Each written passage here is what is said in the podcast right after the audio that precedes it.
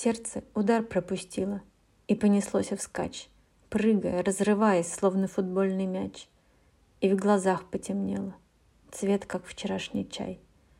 Имя твое услышав, сказанное невзначай, я побоялась выдать чувства и всю себя, захохотала над шуткой, юмора не находя. Заговорила о чем-то, неважно совсем о чем, лишь бы уйти от вопроса, что в сердце таится моем. Лишь бы меня не спросили о том, почему в тот миг взгляд мой так изменился, голос в момент охрип, и почему я поспешно тему сменила вдруг и попыталась спрятать сердце испуганный стук.